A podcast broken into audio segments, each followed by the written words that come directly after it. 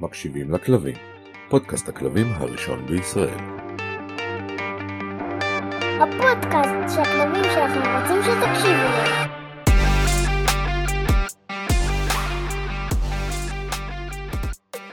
שלום לכל המאזינות ומאזינים, מקשיבות ומקשיבים, אנחנו בפרק נוסף של מקשיבים לכלבים, אני אפילו לא יודע למה אני טורח לומר את זה, מי שנכנס ומקשיב לנו יודע למי הוא מאזין, אבל uh, uh, אם לא, אז uh, נגיד שלום לנועה שפלר, מה העניינים? שלום שלום, הכל טוב, איזה כיף להיות פה עם כולם. וחן שניידר. שלום שלום. וואו, איזה רשמי אתה. אה, ואני משה שרייבמן, למי שלא יודע, נעים מאוד, ושלומי גם בסדר גמור. אה, לא יודע אם אה, ראיתם את המחקר, ש... מחקר, לא יודע, זה, זה מוגדר כמחקר, אני אקריא את הכותרת, בסדר? ואני אקריא אותה בעברית. מחקר חדש חושף, כלבים הופכים לתוקפניים יותר בקיץ. Hmm. סבבה? אינטרסטינג, נכון? כן. אני א', מתחבר לזה בתור אדם שסובל מחום. כנ"ל, אה, באתי להגיד גם, גם אנשים שקוראים להם נועה. לא, אני, לא, אני לא יודע אם כל האנשים שקוראים להם נועה. אנשים שקוראים להם נועה אה, שפלר. אבל נועה שפלר, אה, זאת שספציפית כרגע מקליטה, בהחלט סובלת מחום, ואני מודה לממציא המזגן. אז אני כן. לגמרי יכול להבין את זה. בואו ניכנס לפרטים הקטנים. באופן לא מפתיע מחקר שנעשה בארצות הברית בשמונה ערים שונות, שדגם כמעט 70 אלף כלבים. וואו. אה, סיפק נתונים חד משמעיים, אוקיי?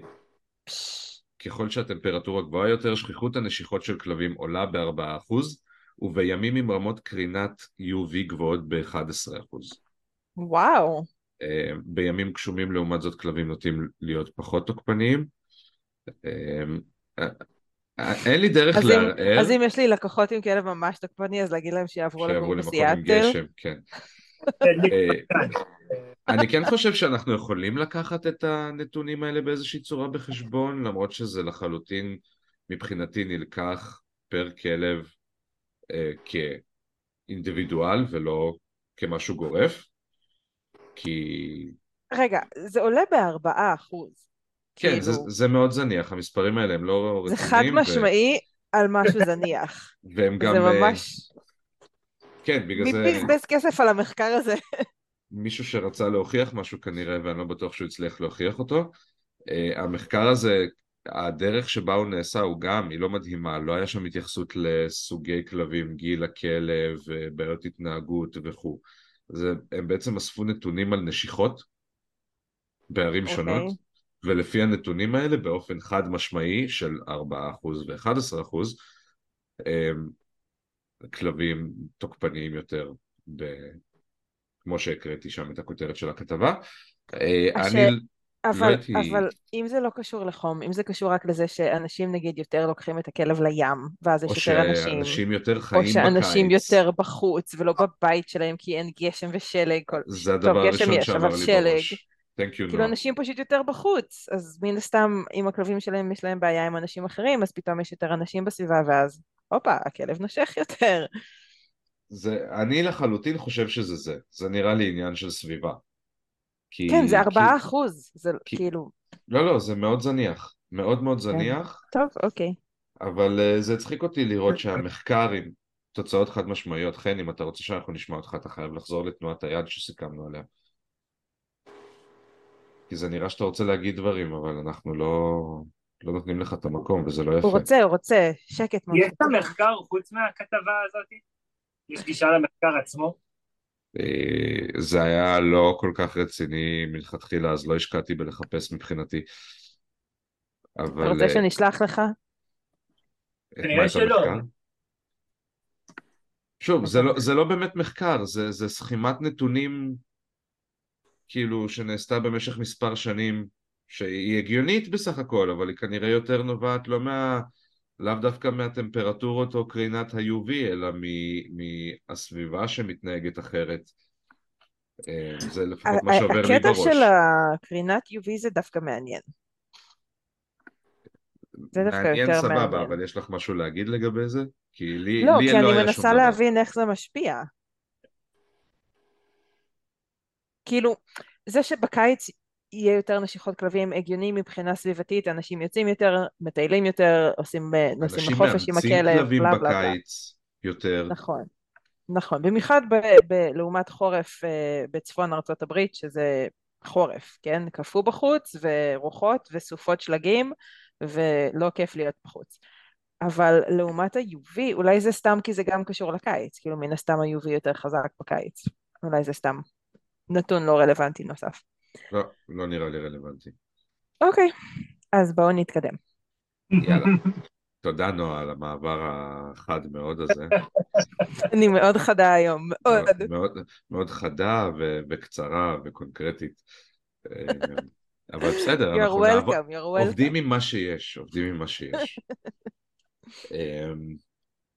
אז אה, מה שרצינו לדבר עליו הוא אה, מושג שאנחנו, אני פחות נוטה להשתמש בו, אבל אנחנו כן שומעים אותו הרבה בכל מה שקשור לכלבים, אה, שנקרא פריקת אנרגיה, אוקיי? בואו. לא, אין לי בעיה עם המושג הזה כמו שהוא, אם הוא לא היה מגיע כאיזשהו, אה, כאיזושהי תרופת פלא. הכלב שלך צריך לפרוק יותר אנרגיה, הוא יהיה סבבה ב-1, 2, 3, 4. לא, לא, יש את הפתגם הזה, כלב עייף זה כלב טוב. לא, כלב עייף זה כלב רגוע. כלב עייף זה כלב שמח. יש הרבה גרסאות לפתגם הזה. אני בדרך כלל עונה על זה, שלושתן לא מוצלחות. אני עונה על זה בכלב עייף לנו הוא לה- כלב עייף. משה, למה אתה לא אוהב להשתמש בביטוי הזה? כי הוא סוחב אחריו מלא מלא מלא דברים ומלא מלא מלא משמעויות, כמו שדיברנו על זה עכשיו. ברגע שאתה בא ואומר את המילה פריקת אנרגיה, כפר... את המילים פריקת אנרגיה כפריקת אנרגיה, הרבה פעמים, אולי לא כשאנחנו אומרים, אבל כשזה נאמר בסביבה שאנחנו חיים בה, סבבה? לא בסביבה המקצועית שאנחנו חיים בה, אלא בסביבה שאנחנו חיים בה, בדרך כלל זה מתייחס לעצם העובדה שצריך להריץ את הכלב על מנת שהוא לא יפריע לנו בחיים. ככה אני וואי רואה את זה. וואי, הזכרת לי משה, אנשים שהיו לוקחים את הכלב עם האוטו להריץ אותו. למה את מדברת בלשון עבר? כי אני לא רואה את זה בזמן האחרון, אבל אז זיכרון כזה מהילדות שלי, כשרק התחלתי להיות מאלפת בכלבייה של אורי בקמן, פעם מזמן, וזה זה אשכרה משהו שאנשים היו עושים, כאילו זורקים את הכלב מהאוטו בחוץ ונוסעים בשדות, פשוט טסים עם האוטו, והכלב כזה fuck חכו לי, מה קורה? אז אני ארגיע אה, אותך, אני ארגיע אותך. אני גר ב- קורה? בשכונה תודה. צפונית בתל אביב שיש בה שדות, ואני מטייל שם עם הכלבה שלי, ויש שם אנשים שעושים את הדבר הזה. יש כלבים. יש כלבים שאני חייב לציין, אולי שניים מתוך החמישה-שישה שאני יודע שעושים את זה, שכן נורא נהנים מהריצה הזאת. את רואה שהם נהנים, ואת רואה שגם יש הקפדה של מי שברכב לא לנסוע מהר מדי, לא לברוח לכלב, והכלב פשוט נמצא באיזשהו טיול, ופעם ב- הוא נותן איזה ריצה לכיוון הרכב, אוקיי? זה לא במטרה להריץ את הכלב, אלא פשוט זה עצלנות של לצאת מהאוטו. אז לצורך העניין, במקרה הזה אני גם לא מפריע לי, שוב, כי אנחנו מסתכלים על כלב כאינדיבידואל, אבל הרבה זהו, אז פעמים... צריך לראות את הכלב בתמונה הזאת. הייתה לי תקופה שהייתי עובד במרכז תל אביב לפני שהייתי מאלף וכל פעם שהייתי חוזר הביתה באופניים החשמליים שלי מאזור אבן גבירול דרך הפארק לא כל פעם אבל הרבה פעמים הייתי רואה מישהו על איזה אופנוע קטן מריץ אה, וימראנר או וימראנרית עכשיו זה היה נראה כאילו הכלב ממש נהנה מהריצה הזאת זה באמת היה נראה כאילו ב- באיזושהי אובססיה לא, לא אובססיה, זו מילה לא טובה אבל שהוא ממש נכנס לתוך הריצה הזאת. עכשיו, אנחנו לא נחלוק את דעתנו פה לגבי הגזע הספציפי שציינתי כרגע. אבל מה, גזע חביב עליי. כמו, זה, זה כמו לבוא ולהכניס את העניין הזה של כלבים שרצים אה, אה, על טרדמילס, על אה, הליכונים. כאלה. יש כלבים שזה נראה שהם מאוד מאוד נהנים מזה, ויש כלבים שהרמת תסכול שם היא, היא, היא, היא מטורפת. זה מחזיר אז- אותנו לבסיס, צריך להקשיב לכלב. אז, אז אני לא נגד, סבבה? אני, כמו שאני לא נגד uh, קולר חנק, סבבה? אמרתי משהו מאוד קיצוני, קולר חנק שהוא על הכלב לא מחובר לשום רצועה, הוא לא פוגע בכלב בגדול. אלא אם כן הכלב זה אלא אם יתפס הכלב במשהו. נחנק. אלא אם כן זה ייתפס במשהו ויחנוק אותו, אבל בפועל זה שרשרת, סבבה? אין, אין לקולר הזה איזושהי, שרשר. איזשהו משהו, סבבה? שפוגע אם לא משתמשים בו בצורה שהיא מיועדת ל... הוא סתם. כבד ומעיק רעש. אז ועלול לחנוק את הכלב. גם קולר סתם גורמט כזה של אה, פיטבול או זה לא משנה, לא נכנסים לזה, נו, אנחנו לא בעד באמת חלק, אם מישהו לרגע טעה. טעה. אה, פריקת אנרגיה מבחינתי גם שייכת לאותו מקום של ה... אני צריך להריץ את הכלב, אני צריך לקרוא אותו, וכלב עייף זה כלב עייף. תכף הוא לא יהיה עייף, וגם לא בטוח שהוא יהיה עייף. אמ, אני כנראה אחזור פה בפרק בגלל שאנחנו מדברים על הנושא הזה, על דברים שכבר אמרתי גם אה, כשהתארחתי בפודקאסט של אלה מורן. דיברנו על הקטע הזה של פריקת אנרגיות, אז אם מישהו רגע, שומע... תשתף אותנו בפודקאסט, מי שלא מכיר. אה, לאלה מורן יש פודקאסט שאני כרגע לא זוכר את שמו, אז אני אדלה, והתארחתי התחלה. אצלה בתור אה, אורח, ככה זה עובד. ודיברנו על, אה, על הדרך השנייה שאני אוהב להעשיר את העולם של הכלבים, שזה בהעשרה מנטלית. אבל רגע, ו- בוא נחזור שנייה לזה. בדיקת אנרגיה. אנרגיה, אבל כן. את ביקשת שאני אספר על הפודקאסט של אלה מורן, אז אני מספר על מה דיברנו. אבל זה לא משנה. אוקיי, אבל זה פותח לנו. נושא שני, אז אנחנו נחזור אליו תכף. קיצור, בוא- בוא אז, רגע נעשה אז אם מישהו שמע את. הפודקאסט, את הפרק? ההוא, שיקשיב לנו בכל זאת, זה מה שרציתי להגיד. אמ, לא משנה, בואו נחזור לענייננו. פריקת אבל איך אנרגיה, קוראים לפודקאסט של אלה מורן? את? מביכה אותי on air, ואז אני אצטרך לערוך את זה, וזה לא בסדר. לא, אל תערוך, כי אנחנו את יודעת אמיתיים פה שאני לגמרי. אני מתקשה, ו, ו, וגם משהו עם רגישים, טכנולוגיה, מה זה כבר יכול להיות? וגם טכנולוגיה, וגם תוך כדי זה לנסות לנהל רגישים פה על את ארבע, המיקרופון. הנה מצאתי לך. תודה רבה לך. כן, אנחנו, אני חושב שאני צריך להפסיק לחפש דברים ופשוט להעביר אלייך את, ה, את האחריות הזאת, כי, כי אני לא טוב בזה. אין לי בעיה להביך את עצמי, אני בעד להביך את עצמי, אולי זה יגרום לעוד אנשים להאזין לנו, אבל, אה, או אנשימות. אבל, אבל, אה, אנחנו, טוב, זהו, הוסכם, זה אחריות שלך. פריקת. אנרגיה, זה יכול להיות מצוין לכלבים מסוימים, יש כלבים שבאמת צריכים את הפעילות הגופנית הזאת. אה, יש כלבים שצריכים אותה פחות, רוב הכלבים לא צריכים לרוץ שלוש שעות ביום, יש כלבים מאוד מאוד ספציפיים שכן זה יכול לעזור להם, אה, וגם לא, לא דווקא על בסיס יומיומי, יש מאלף שאני עוקב אחריו בטיקטוק, או שהוא צץ לי בטיקטוק, אני לא סגור על זה, לא זוכר את שמו, אנחנו לא נכנסים לזה עכשיו, רק תחפשי את אה, השם שלו. לא, אני לא יכול עכשיו לכוון אותה שהיא תחפש, אנחנו לא נכנסים לזה, אבל... אה, מה אמרת לכם? היא תמצא תוך שנייה. סבבה, תחפשי. אז uh, יש לו ארבעה כלבים, יש לו ארבעה כלבים, הוא עשה סרטון לגבי אחד הכלבים שלו, נראה משהו בלגי, אוקיי? איזה מלינוע, והוא אומר, זה כלב שאני מוציא אותו לטיול פעם בשבוע. אוקיי? עכשיו, יש לו גינה, סבבה? זאת אומרת, איפה להתפנות יש לכלב, אבל הוא בא ואומר גם, הכלב הזה עובד שעה וחצי ביום, אנחנו עובדים, אנחנו מתרגלים דברים. Uh, מעבר לזה, עוד בערך חצי שעה, 45 דקות הוא משחק איתו בחכה, או באיזשהו צעצוע רדיפה, וזה מעבר לעוד שלושה כלבים שחיים איתו באותו בית, ו... וגם מעסיקים אותו, והם משחקים. מתנהלים ביחד ומשחקים ביחד. אה, אז לא כל כלב, והנה זו דוגמה לכלב שעקרונית כן צריך המון פעילות גופנית, והוא מצדיק את זה בזה שהוא אומר כמה דברים. דבר ראשון, הוא אומר שם, אני יכול לצאת איתו עכשיו להייק, להליכה של שלוש שעות, אנחנו נחזור הביתה, כלב ישתה מים, והוא צריך שהמוח שלו יעבוד. הוא, הוא לא עייף, הוא יכול להמשיך עוד שלוש שעות, ועוד שלוש שעות. זה לא מעייף אותו בשום צורה שהיא. והסיבה השנייה שהוא נותן זה שאנחנו חיים בחיים שהם קצת הקטיק, שהם קצת אה, לחוצים, ויש לו עוד שלושה כלבים לדאוג להם, ועסק לנהל, והוא צריך לדאוג לכל מה שקשור ללנהל עסק, וללכת לאילופים, ולעשות קבוצות. אז כל עוד הוא נותן מענה לצרכים הבסיסיים של הכלב הזה הספציפי, הכלב הזה לא צריך את השלושה טיולים ביום, או את הפריקת אנרגיה בגינת כלבים, סבבה? או בפארק או בשדה. הוא אני ספציפית. חושבת שזה מאוד מאוד שונה בהרבה סביבות שאנשים חיים בהם עם כלבים בישראל, לעומת הרבה סביבות שאנשים חיים בהם ב... בארצות הברית לפחות במקומות שהם לא עיר, אוקיי? או, או אפילו לא סאברבס.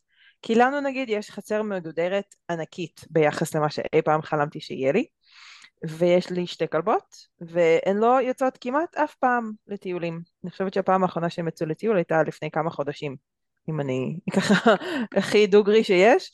אנחנו כמעט ולא יוצאים איתם לטיולים.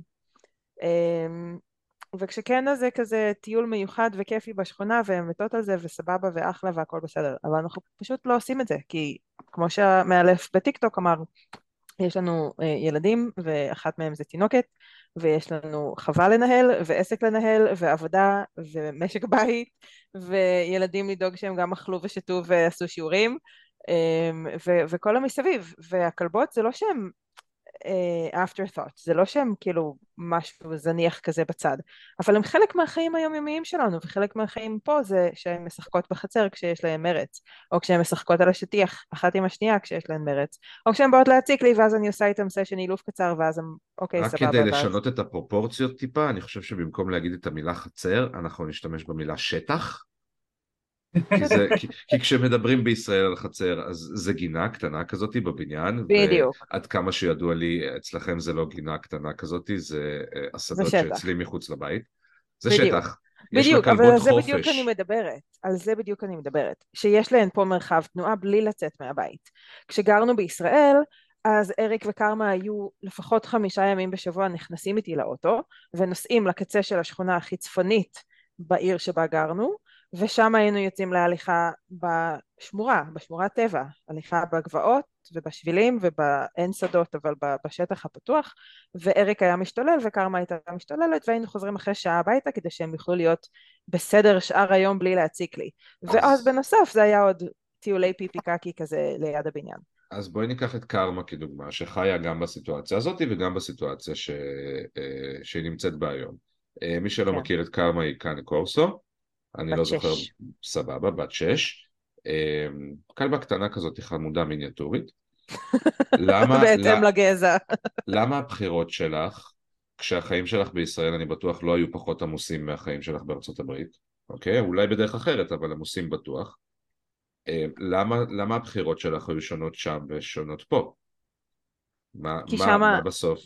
אם, הייתה לי, אם היה לי שם שטח מחוץ לבית, אם הייתי גרה על קצה שדה, שאני יכולה רגע לצאת איתם החוצה ולתת להם להסתובב, ולחזור אחרי 20 דקות הביתה והם רצו והשתוללו בשדות, מעולה, נהדר, הם לא צריכות יותר מזה. הם לא היו צריכים הרבה יותר מזה, אם זה זמין ונגיש, ככה, כמו שזה זמין ונגיש להן פה. זה דבר אחד. ודבר שני, האמת שאריק היה צריך את זה יותר, יותר כחוויה של שחרור מתחים, כי אריק היה כלב עם אגרסיה, עם תוקפנות לכלבים, והיה לו מאוד קשה לגור בעיר, מאוד. הבניין שלנו היה בניין עם מלא מלא מלא דירות שיש בהן כלבים, רוב הכלבים היו מטיילים בלי רצועה, אם בכלל הבעלים היה בסביבה, היו הרבה מאוד שפשוט היו פותחים להם את הדלת של הדירה והכלב היה לבד עם עצמו, וזה היה מאוד מאוד קשה לאריק בתור כלב עם תוקפנות לכלבים. אז היינו הולכים מחוץ לשכונות כדי שיהיה לו רגע הפסקה, כדי שיהיה לו רגע שקט, כי שם לא היו אנשים אחרים ולא היו כלבים אחרים, וגם אם כן זה היה במרחק אדיר והייתי יכולה מספיק בזמן לקרוא לו אליי, לתת לו חטיפים ולהסתלק משם, או לזוז הצידה או וואטאבר, והוא היה צריך את החופש הזה. אני חושבת שיותר מפעילות גופנית, אנשים, הכלבים צריכים את החופש תנועה, את החופש החלטה, את החופש מרצועה, את. ה, את הזמן הזה להיות רגע כלב, בלי מיליון חוקים, בלי שכל שנייה עזוב את זה, אל תאכל את זה, בוא לפה, זוז משם, אני אומר חופש. להיות. כן, אה, חופש להיות כלב, חופש להיות. כן. אתה, כשאתה עובד עם אה, כלבים סלש אנשים סלש אנשים, אה, אתה משתמש במושג פריקת אנרגיה? חד משמעית כן. אבל כמו שאמרתם, אנרגיה היא לאו דווקא פיזית, אומרת, יש שלל סוגי אנרגיה, אמ, והפריקת אנרגיה יכולה להתבטא בהמון המון המון המון דרכים וצורות, שבמהות שלה מבחינתי זה מתן מענה ליצרים של הכלב. זאת אומרת, זה חלק מהצרכים של הכלב, מתן מענה ליצרים שלו. יש כלב שהפריקת אנרגיה שלו תהיה בלרוץ, יש כלב שהפריקת אנרגיה שלו תהיה בלרדוף אחרי כדור, יש כלב שהפריקת אנרגיה שלו תהיה בלפרק בובות עד שהן אה, מפורקות לחתיכות הכי קטנות שיש. ו... ו... זאת אומרת, אני תופס את הפריקת אנרגיה בתור איזשהו מימוש של היצרים והצרכים והפוטנציאל של הכלב. זאת אומרת, לשם זה נועדה האנרגיה הזאת. הוא קם, הוא הלך לישון עייף, הוא נטען באנרגיה, הוא קם בבוקר עם אנרגיה, עכשיו זו אנרגיה פוטנציאלית שצריכים למצוא לה מימוש. אה, והפריקת אנרגיה זה בעצם למצוא את המימוש המתאים והנכון שמתאים גם לנו וגם לא כדי להשתמש בה, זה יכול להיות מסשנים של אילופים, זה יכול להיות לטיולים שזה עם רצועה ארוכה אם זה בעיר או טיולים בשדות או שזה יכולים להיות טיולים שהם בעצם תרגול לאיך ללכת ביחד אל מול גירויים. שזה טיול שהרבה יותר פורק אנרגיה מאשר סתם ללכת עם עם רצועה. של תריח פה, תשתין פה, תנסה לאכול את זה ואני אכעס עליך אבל אני משתמש בביטוי הזה סבבה. אני כן יכול להגיד שאצלי הכלבים הפריקת אנרגיה שלהם יש לי גינה קטנה והם כמעט ולא יוצאים לטיולים אבל כי הם עובדים רוב השבוע רוב השבוע הם אה, באים איתי לכל מיני בתי ספר ומוסדות ו... אז הם מטיילים כל היום. כן, אבל הם לא עם הרצועה, והם לא הולכים בפארק, והם לא בטיול הקלאסי, נכון, אז הם לא בבית, אבל אה, הם בתוך... אבל זאת הנקודה. סבבה, אז יש להם שהם עניין לא בחיים. יושבים בבית ורובצים לבד מול, הש- מול השטיח. יש לי תשובה לשאלה שלך ששאלת אותי קודם, שאלת אותי למה אני לא אוהב להשתמש במושג הזה. כי לצורך העניין כשאתה עכשיו לקחת את המושג הזה פריקת אנרגיה ותיארת אותו בצורה שבה אני מתאר את הצרכים של הכלב ללקוח, אוקיי? אני פשוט לא קורא לזה פריקת אנרגיה כי זה משהו שמבחינתי מאוד מאוד הוטמעה בו המשמעות הזאת של להריץ את הכלב. אוקיי, כמו שאמרנו, לזרוק אותו בשדה, לברוח לו עם האוטו ושירוץ כדי שיתעייף, כי כלב עייף זה כלב אה, רגוע, שמח, אה, ממכת חום, כן. whatever. סבבה? אה, אז בגלל זה אני לא משתמש בצמד מילים הזה. אם לצורך העניין, כשאתה משתמש בצמד מילים הזה, אתה מציג את זה בצורה שבה הצגת את זה כאן, אז אין לי שום בעיה עם זה, כי אני פשוט מגדיר את זה בצמד מילים אחר, שזה העשרה מנטלית, אוקיי? מבחינתי כל הדברים האלה שאתה תיארת, זה נותן איזשהו מענה לכלב שבואו נודה על האמת, רוב היום הכלבים שלנו הם די בשכיבה איפשהו, אוקיי? גם אנשים שאומרים לי אני רוצה להביא עוד כלב בשביל הכלב השני שלי שיהיה לו עם מי לשחק אז, אז סבבה, יומיים שלושה ראשונים הם ישחקו ואחרי זה יש שני כלבים ששוכבים בסלון, בסדר? ואני מדבר בתקווה שאין שם בעיות התנהגות או איזשהו חוסר אה. שהם לא מצליחים להסתדר או מה שזה לא יהיה. אבל בדרך כלל בסופו של דבר כלב מבין שאין לו יותר מדי מה לעשות ואם אנחנו לא מעסיקים אותו אז הוא לא ייקח עכשיו צעצוע ויתחיל לשחק איתו מבחירה או ילך וימזוג לעצמו חטיפים באיזה, בתוך איזה משחק או משהו ויתחיל לפתור את הפאזל. זה לא יקרה אלא אם מעצמו. זה ביי. ביי סבבה. הולכת ומביאה דברים שנשחק איתה, או שהיא הולכת ולוקחת משהו שאסור כדי שניתן לה חטיפים ב- בתור ההחלפות. אני יוצא לא, מנקודת לא- הנחה שה... מה אמרת? אתה, אתה, אתה, אתה, אתה. הוא לא ישים את החטיפים בפאוץ', אבל הוא יתייחס לפח בתור הפאוץ', ולכיור בתור הפאוץ', ולספה... הוא ימצא לעצמו מה לעשות, אתה מתכוון, כן. ובדרך כלל כן. כשהם יבחרו מה לעשות, זה לא יהיו בחירות שאנחנו מעודדים ואנחנו בעדן. הם בדרך כלל אני, יבחרו אני את מה אומרת שהכי כיף להם. אני אומרת ללקוחות שכדאי שנעזור לכלב למצוא תחביבים שאנחנו אוהבים, כי אחרת הוא יפתח תחביבים משל עצמו, וזה כנראה לא יהיה משהו שאנחנו נשמח במיוחד שהוא פיתח. אבל אני כן אומרת, אגב, ללקוחות שלי, פריקת אנרגיה והעשרה מנטלית, זה בא ביחד תמיד, אין אצלי אף פעם רק exercise, זה תמיד הבחירה פריקה שלי, ביחד עם, הש... עם הבחירה שלי. לא להשתמש במושג הזה, זה אמ, כי אני לא עומד מאחורי מה שהוא מייצג נכון להיום, אוקיי? זה הכל. אמ, כשאני אומר, כשאני רוצה לדבר על אה, ריצה, או קפיצות, או, או agility לצורך העניין, סבבה? אני מדבר על פעילות גופנית, אני מגדיר את זה כפעילות גופנית, אמ, אוקיי. סבבה? זה הכל, זה, זה עניין של טרמינולוגיה שלי שהיא כן. חשובה לי כאיש מקצוע שעומד מול הלקוח ורוצה להעביר לו פואנטה. כי אחר כך הוא ילך לדבר חושבת- עם מישהו ברחוב, הוא יגיד לו פריקת אנרגיה, הם ידברו על משהו והוא בכלל מתכוון לאלף וזה מתכוון לבית. כן. אני כן חושבת שרגע חשוב להגיד שפעילות גופנית זה כן משהו שמאוד מאוד חשוב לבריאות של הכלבים. מאה אחוז. אני לא אומרת כאן שזה רע להריץ את הכלבים, או שזה טיולים לא נחוצים בכלל, או שכלב לא צריך לעשות שום דבר חוץ מלזוז מהספה, לעשות סשן אילוף ולחזור לספה. ממש לא, הם צריכים פעילות גופנית, והכלבות שלי עושות המון פעילות גופנית, היא פשוט קורית בשטח שלנו. ומה שהם צריכים וכשזה היה יותר עם זה מה אריק שאמרת. וקרמה בישראל, זה היה בשטח הפתוח, אבל זה עדיין היה, כל יום, באופן קבוע. מה שהם צריכים יותר מבחינתי, מהפעילות גופנית, שהיא קורית בדרך כלל כשזה כבר מגיע במסגרת הזאת, זה חופש. כן. ברגע שאנחנו נותנים לכלב את האופציה ללכת בצורה משוחררת, בשטח פתוח, אפילו עם רצועה, בסדר? רצועה ארוכה, של 4, של 6, של 10, 2 של 10 מחוברות ל-20, לא משנה, כדי שיהיה לנו את העוגן הזה שאנחנו מחזיקים אותו ביד והוא לפחות לא יברח לשום מקום. כן. אבל לתת לכלב את האופציה להסתובב, כי הכלב לא עושה כלום כל היום. הם לא נכון. עושים כלום. גם הכלבים, גם הכלבה שלי כרגע, וגם כלבים שאני מניח שיהיו לי בעתיד, אלא אם כן אני אעבוד עם הכלבים שלי, מעבר לדיקואים, היא לא עושה יותר מדי במהלך היום. בטיולים כשאנחנו יוצאים, אז כן, מתרגלים, אה, פוקוס עליי בדרך כלל ולא שום דבר מעבר, כי זה לא מעניין. אה, לפני יומיים לקחנו כדור טניס ושכבתי איתה על הרצפה ושיחקנו.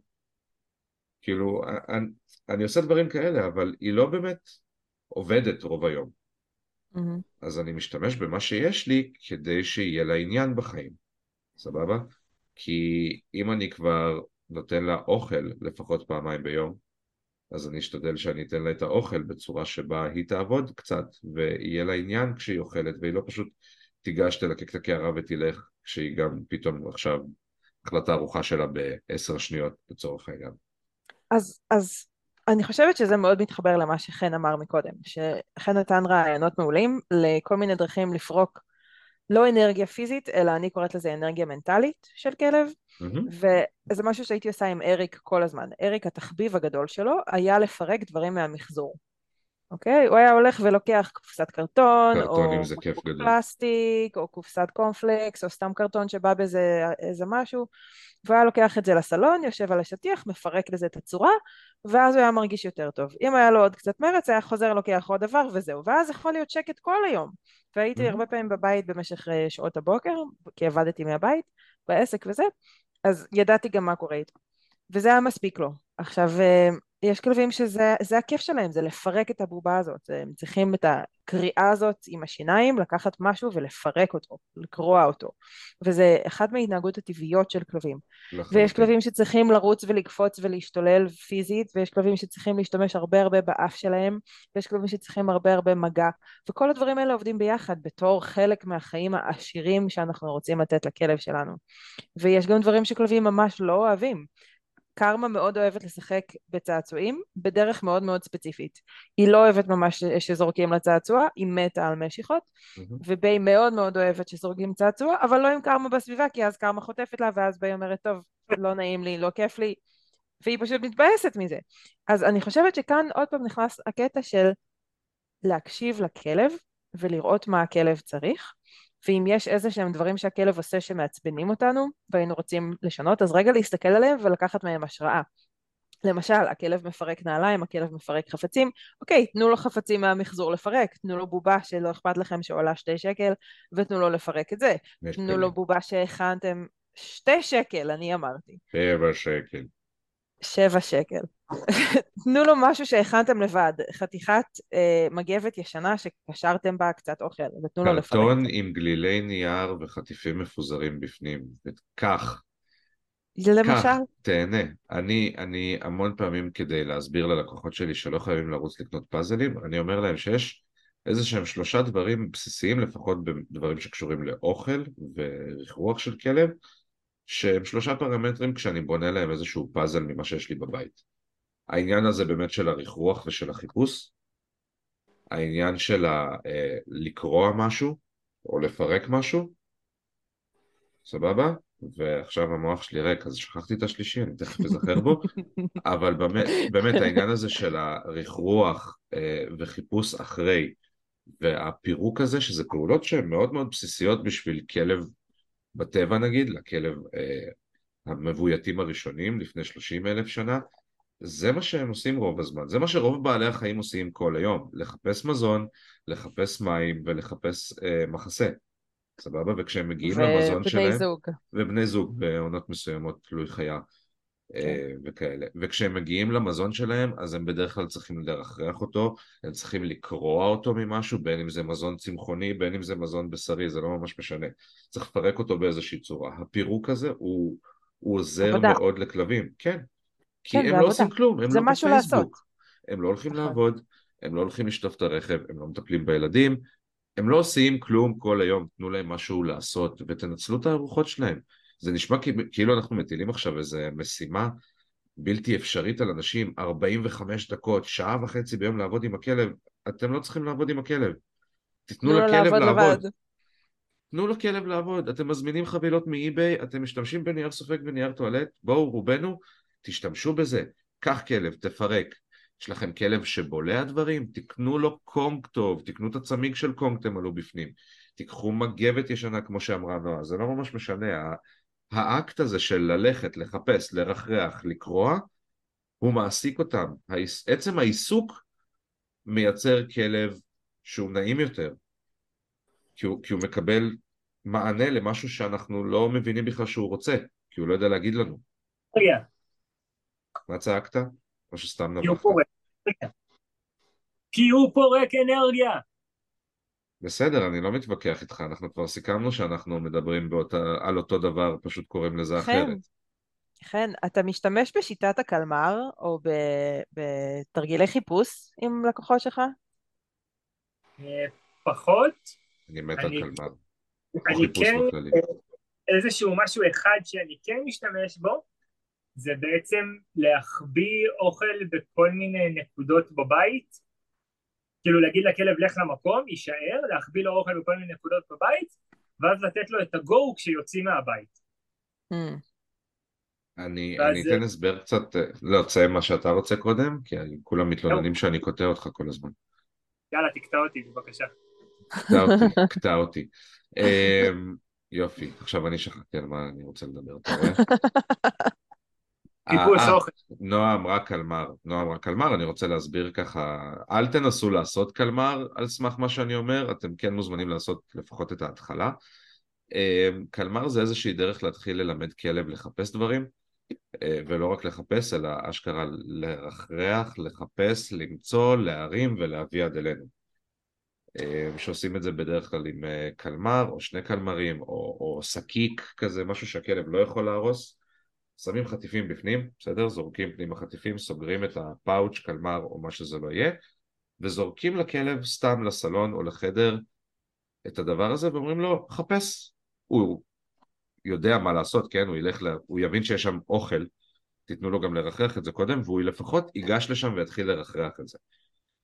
אמ, יש סיכוי שבשלב מסוים הוא ינסה לקרוא את זה, לפתוח את זה, או שהוא ירים את זה עם הפה, זה השלב שאנחנו מגיעים עם עוד קלמר או עם חופן חטיפים, מציעים לו את זה במקום, ואז לוקחים את הקלמר השני וחוזרים על הפעולה הזאת. עד שלאט לאט גם אנחנו וגם הכלב משתפרים, ואז מתחילים להחביא לו את זה מתחת לשולחן, בכיסאות, בגבהים שונים, אה, בחדרים שונים, אה, ואז מתחילים לעבוד על זה בחוץ.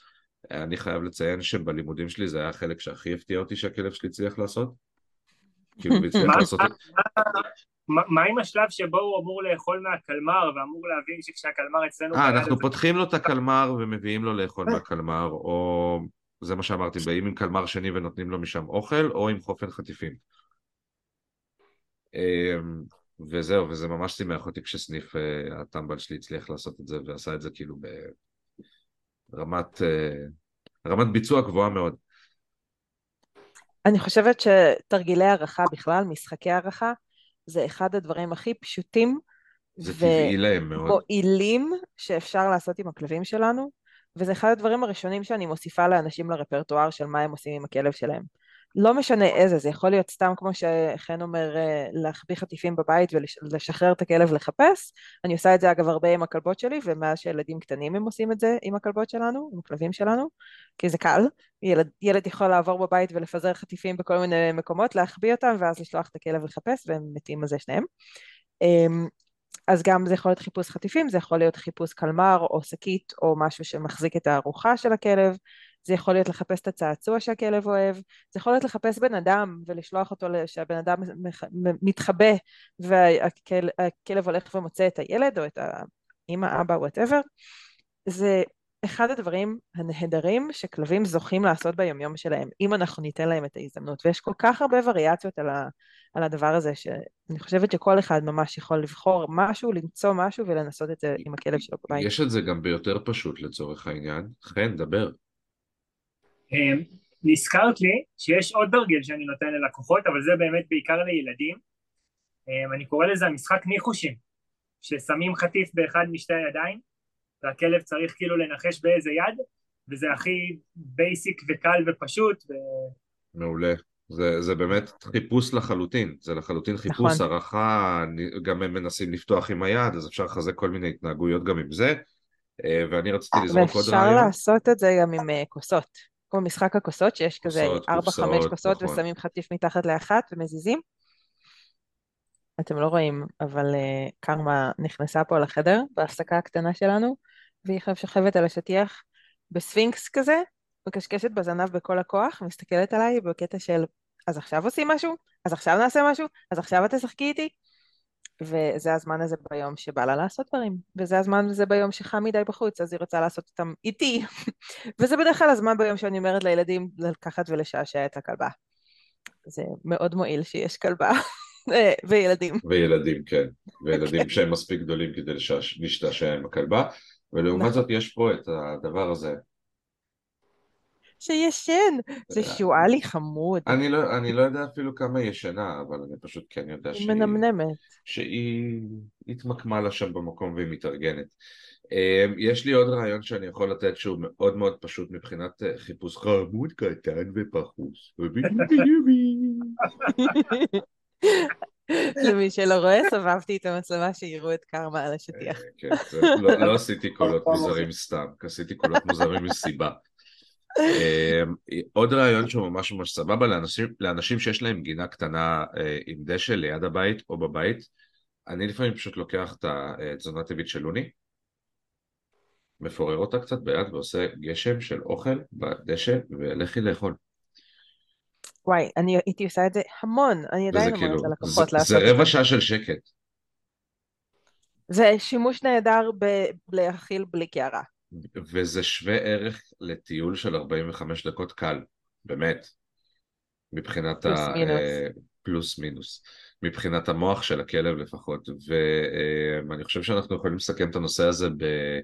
בזה שאנחנו נגיד שזה באמת משתנה מכלב לכלב, יש כלבים שצריכים יותר עניין ביום יום שלהם ויש כלבים שצריכים יותר פעילות גופנית ביום יום שלהם, אוקיי?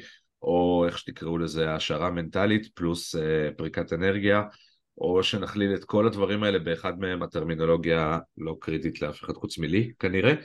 אני חושבת שהבטם ליין זה לענות לכלב על הצרכים שלו. כן. והצרכים של רוב הכלבים הם, הם די אותו דבר, אוקיי? הם באמת רוצים עניין בחיים שלהם כמו שאנחנו רוצים עניין. העניין הוא אינדיבידואלי פר כלב כבר, נכון. אבל, אבל באמת, רוב הכלבים תיתנו להם משהו לרחרח, לחפש בתוך קופסה, בדשא, משהו. אוכל טעים, כאילו, אה, זה לא חייב להסתכם לא ב... חייב להיות אוכל טעים. יכול יכולה לבלות אוכל לא שעה, טעים, אין בעיה. שעה בחצר שלנו בחיפוש אחרי צפרדעים ומכרסמים שעושים אה, מחילות, יש פה כל מיני גופרס וכל מיני כאלה, והיא יכולה שעות להסתובב בחצר ולקפוץ אחרי קרפדות קטנות אם אתם גרים ברמת. הגולן ויש לכם גם שטח כמו של נועה ולכלב שלכם יש אופציה לרדוף אחרי קרפדות ומכרסמים אז מצוין כל הכבוד תעשו את זה אבל לא את הנקודה זה היא שזה, שזה שכל אחד ישתמש כי במה קרמה שיש זה לו לא גם מעניין לה את התחת. קרמה, אם אתה לא זורק לה אוכל בחצר, אז היא לא תסתובב בחצר סתם. היא תסתובב בחצר לפטרל, היא תסתובב ליד הגדר ותסתכל על העצים, סוג ותנבח על הסנאים כשהם יתקרבו, או על הצבעים בחוץ, אם זה חורף ועכשיו יש צבעים ליד החצר. זה לגמרי תלוי כלב ותלוי סביבה. מן הסתם בישראל אין סנאים, כן? אין, אין שטחים כמו שלי יש בחצר. אבל הנקודה היא שזה ממש ממש תלוי בכלב. אגב, עוד נקודה, רק להמחיש את הרעיון הזה עוד טיפה. אמ, קרמה, תן לה כל פאזל האכלה אפשרי, היא תעוף על זה. לא משנה אם זה קונג וובלר, או צעצוע האכלה אחר, או קונג ממולא קפוא, לא קפוא, מעוך, לא מעוך. פאזלים כאלה של אה, להזיז חתיכות ולהרים דברים. מה שתשים לה בו אוכל בתור פאזל ותגיד לה, קחי הנה הארוחה שלך, הכלבה תעוף על זה ותפתור את זה סבבה, בכיף ודי מהר. ביי לעומת זאת, תן לה את הקערה שלה ועזוב אותה בשקט. היא לא אוהבת את הפאזלים האכלה האלה, לא מעניין אותה, היא יכולה להשאיר אוכל בוואבלר גולדנית, ימים כן? שלמים. והיא גולדנית, כן, והיא גולדנית נורמלית, לא גולדנית צרוטה במוח יותר מדי, גולדנית טיפוסית ברוב ההתנהגויות שלה, פשוט לא רעבה והיא פשוט לא מתה על הארוחות שלה בתור פאזל. היא בכלל לא מתה על הארוחות שלה. חטיפים, אין דבר כזה שהיא לא תאכל חטיף. אבל האוכל שלה, אה, אני אוכל את זה אחר כך אם אני צריכה להתאמץ יותר מדי, ולפעמים גם בקערה היא יכולה לעזוב את האוכל ולתת לקרמה לאכולה. אז זה ממש ממש אינדיבידואלי, ואני לא חשבתי בחיים שיהיה לי גולדנית, שצריך לשכנע אותה לפעמים לאכול. אבל הנה, אז תקשיבו לכלב שלכם, לכלבה, לכלב, לגורגורה, וואטאבר. תסתכלו עליהם, תקחו זמן ותתבוננו בהם ותראו מה הם עושים. כשאתם לא נותנים להם לעשות שום דבר, כשאתם רגע מניחים את הרצועה ומתעלמים שנייה מהכלב ורק כזה פוזלים הצידה ומסתכלים, מה הכלב שלכם עושה? האם הוא רוצה אתכם? האם הוא רוצה ציפורים ועלים וחרקים בדשא? האם הוא רוצה לכרסן דברים? האם הוא רוצה לרחח? האם הוא מנסה לרוץ ולהשתולל? תסתכלו על הכלב שלכם. תשאלו את הכלב מה הוא רוצה. זהו, זאת הנקודה שלי. יופי, אני חושב שבמייק דרופ הזה אנחנו נסיים את הנושא הזה אה, ונעבור לפינתנו אה, תשובות על שאלות שהצלחתי, הצלחתי, אני משתפר מפרק לפרק, אני לא אומר דברים סתם בהקשר הזה. אה, תשובות על שאלות ששולחים לנו המאזינות, מאזינים, צופים, צופות שלנו מהבית או מאיפה שזה לא יהיה. מוזמנים לשלוח לנו שאלות גם ל... אני כבר לא זוכר את המייל, מה זה היה? מה קורה כלב? מה קורה כלב, יופי, כן. מה קורה כלב, את gmail.com, אנחנו נחזור על זה אחרי זה בסוף הפרק. אה, ואת השאלה שלנו היום אנחנו ניתן את הכבוד לחן להקריא. נכון חן? או שאני אפתיע אותך, או שהפתעתי אותך מדי וזה היה... ביטוי להקריא אפשר עליי, אז אני פשוט אגיד את מה שאני זוכר מהשאלה בלי להקריא אותה. אוקיי, אז אני בינתיים אה, אחפש את השאלה ואז אה, אתה אם יש פרטים קריטיים אני אוסיף לך, תמשיך. אוקיי, אז השאלה היא איך, איך מתמודדים עם שני כלבים שרבים ביניהם ולא כל כך מסתדרים ביניהם ושניהם חיים באותו בית. אמ, אני כן אציין שבמקרה הספציפי הזה מדובר על כלב אחד שהוא גור ענקי ורוצה לשחק אבל הוא מפלצת, הוא שוקל 45 קילו וכלבה שהיא די מבוגרת, היא בת 10, היא בערך 20 קילו ופחות יש לה כוח לכל המשחקים האלה. יאללה, תן לנו. אני נתתי, עכשיו אתה תיתן. אין לי בעיה, אני בכיף. אמ, בכללי, כשאנחנו מכניסים שני כלבים הביתה, אה, לפחות בתקופה הראשונית, ובמיוחד אם יש פער גילאים משמעותי, אני ממליץ על הפרדות, אוקיי? קודם כל הפרדות. אה, הפרדות יכולות להיות פיזיות בחדרים שונים, הן יכולות להיות פיזיות עם גדר, אה, ואם אנחנו מבוגר מספיק אחראי אז גם אנחנו יכולים להיות הפרדה מבחינתי, אוקיי? רק שזה יותר קשה וזה דורש מאיתנו ניהול הרבה יותר רציני, כמובן שזה תלוי uh, המצב עם הכלב, בסדר? אבל קודם כל, גם אם אני מביא גור לכלב מאוד מאוד רגוע, שאני בטוח במאה אחוז שהם יסתדרו, אני עדיין רוצה לעשות את זה בצורה הדרגתית ועם הפרדות, אוקיי? זה, זה הדבר הראשון שאני יכול לייעץ במקרה כזה, כי, כי הטיפול המיידי של מעכשיו לעכשיו זה קודם כל לייצר מצב שאף אחד לא סובל בבית, אוקיי? או לפחות אף אחד מהכלבים לא סובל אחד מהשני בבית. כרגע לפחות עד שעושים אה, אה, איזשהו תהליך או משהו כדי לשפר את המערכת יחסים. בקיצור, קודם כל מניעה. איך אני אוהב שאת מסכמת אותי, נועה. זה היה בציניות? לא, לא, לא, אני ממש רציני, למה בציניות? לא יודעת, זה היה טון ציני. זה היה הטון שלי, הוא פשוט, אה, הוא פשוט כזה. לכן, אה, אוקיי, שאלתי אה, בשביל להיות בטוחה. אוקיי, חוץ ממניעה, מה, איזה עוד צעדים את יכולה לייעץ לעשות בהתחלה? כאילו, איך אפשר לעשות, לייצר מצב של איזשהו חיבור ביניהם בכלל? משחק השמות, זה תרגיל מאוד מאוד פשוט ומאוד מאוד יעיל. משחק השמות, אם יש איזושהי רכושנות או באמת תקפנות בין הכלבים, אז עושים אותו עם הפרדה, כן? כלב מכל צד של גדר או שער או, או אה, שתי גדרות מורחקות גם אם צריך. או, אם צריך יותר מרחק אז, אז כן, אז אחד בכל צד אחר של החדר. אפשר גם עם קשירה זמנית, כן? כשיש מישהו ליד הכלב ומחזיק רצועה, או לרגע לחבר את הכלב לרהיט כבד. אה, או לוו בקיר או מה שלא רוצים. מה שעובד לכם אה, כדי שהם פיזית לא יתקפו אחד את השני. בדיוק, הכלבים צריכים להיות באיזשהו מרחק ואז משחקים את משחק השמות שזה ממש ממש ממש פשוט, לוקחים אה, חופן או שניים של חטיפים מעולים אומרים את השם של הכלב הראשון וזורקים לו חטיף, ואז את השם של הכלב השני וזורקים לו חטיף, וחוזר חלילה. ואז מה שקורה זה בעצם הכלבים לומדים שזה שהכלב השני מקבל חטיף, מנבא את זה שאני עכשיו תכף יקבל חטיף. וזה גורם להם אה, גם אה, לצפות לצפות לזה, לצפות למשהו טוב, כל הסיטואציה אמורה להיות רגועה ונעימה כי זה אוכל וכיף ואנחנו שולטים בה ומנהלים אותה בצורה כזאת שהכלבים לא בלחץ כי הם לא קרובים מדי ולא נופלים חטיפים על הרצפה שהם צריכים לריב עליהם.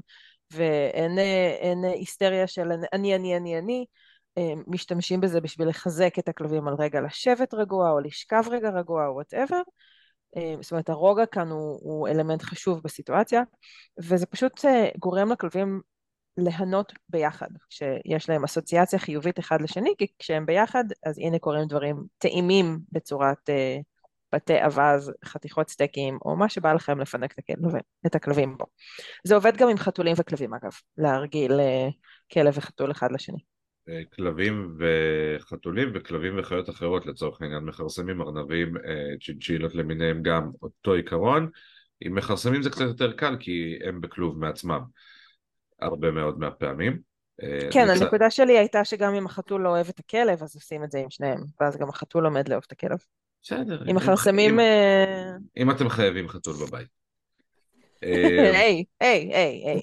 Take it easy. אני לא אמרתי שום דבר רע על חתולים. רמזת.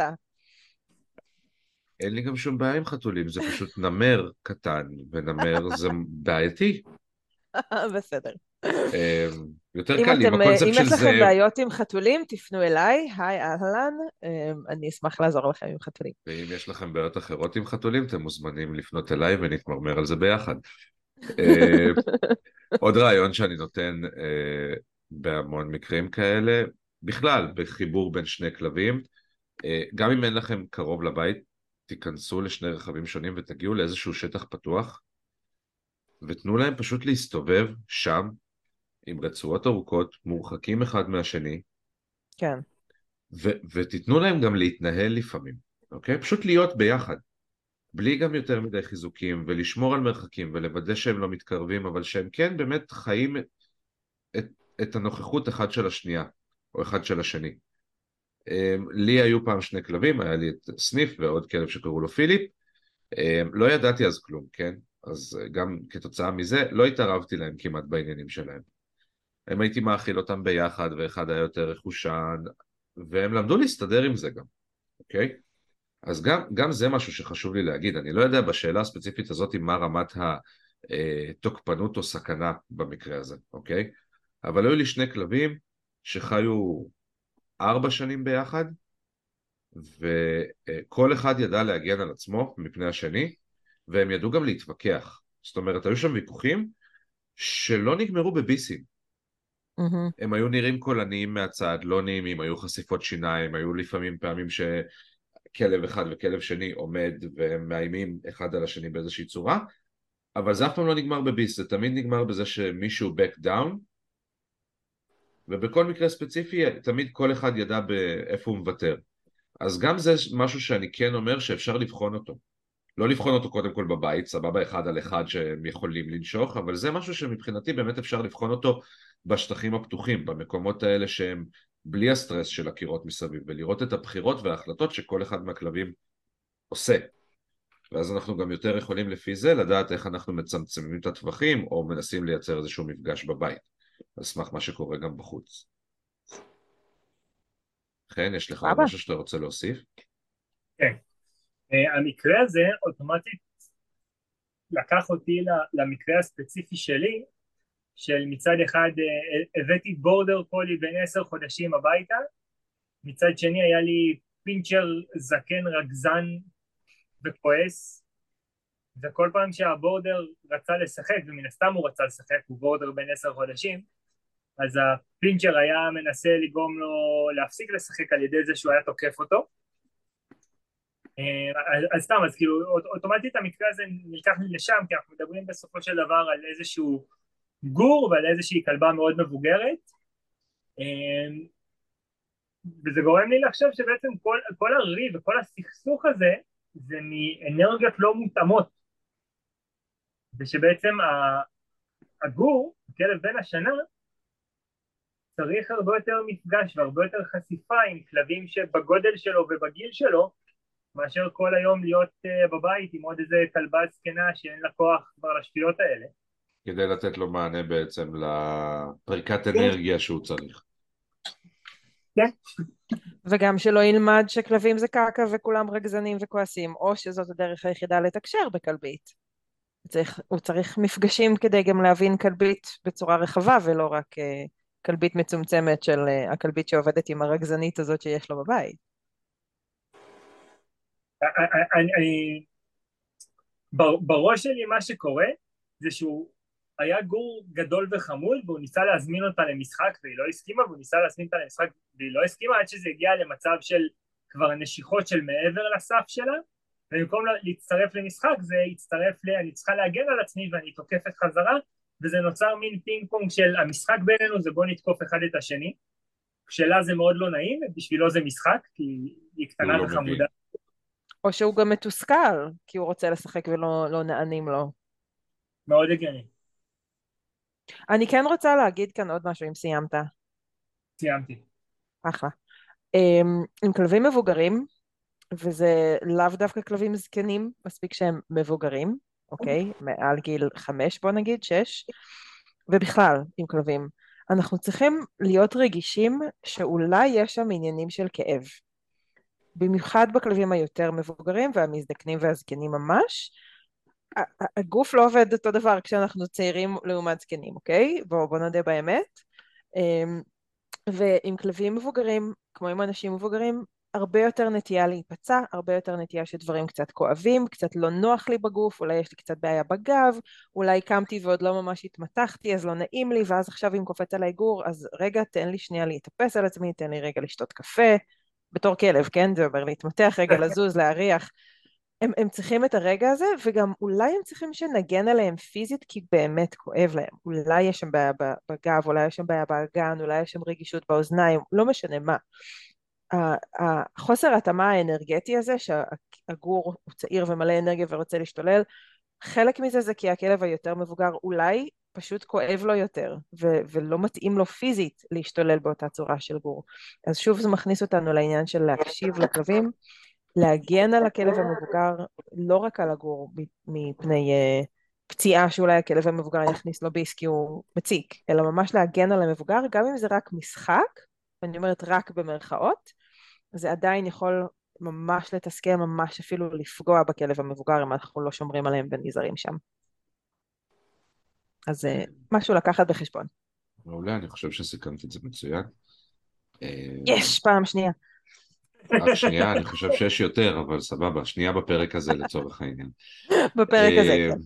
טוב, אז אה, שאלות, אתם אה, מוזמנות ומוזמנים לשלוח לנו למה קורה כלב, כמו שאתם שומעים את זה באנגלית פונטית, אה, מה קורה כלב, את, אה, את אה, gmail.com.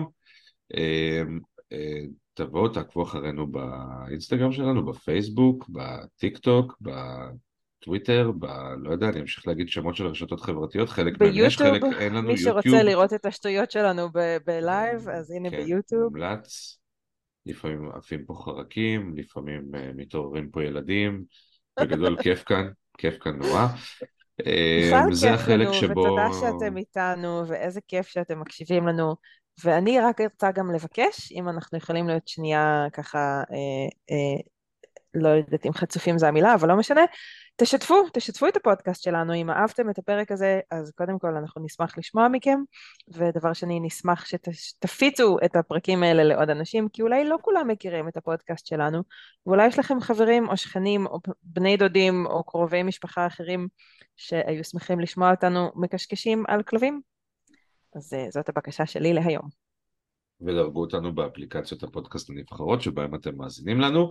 אה, נשתמע בפרק הבא ותקשיבו לכלבים שלכם. תודה נועה, תודה חן. להתראות. יאללה ביי.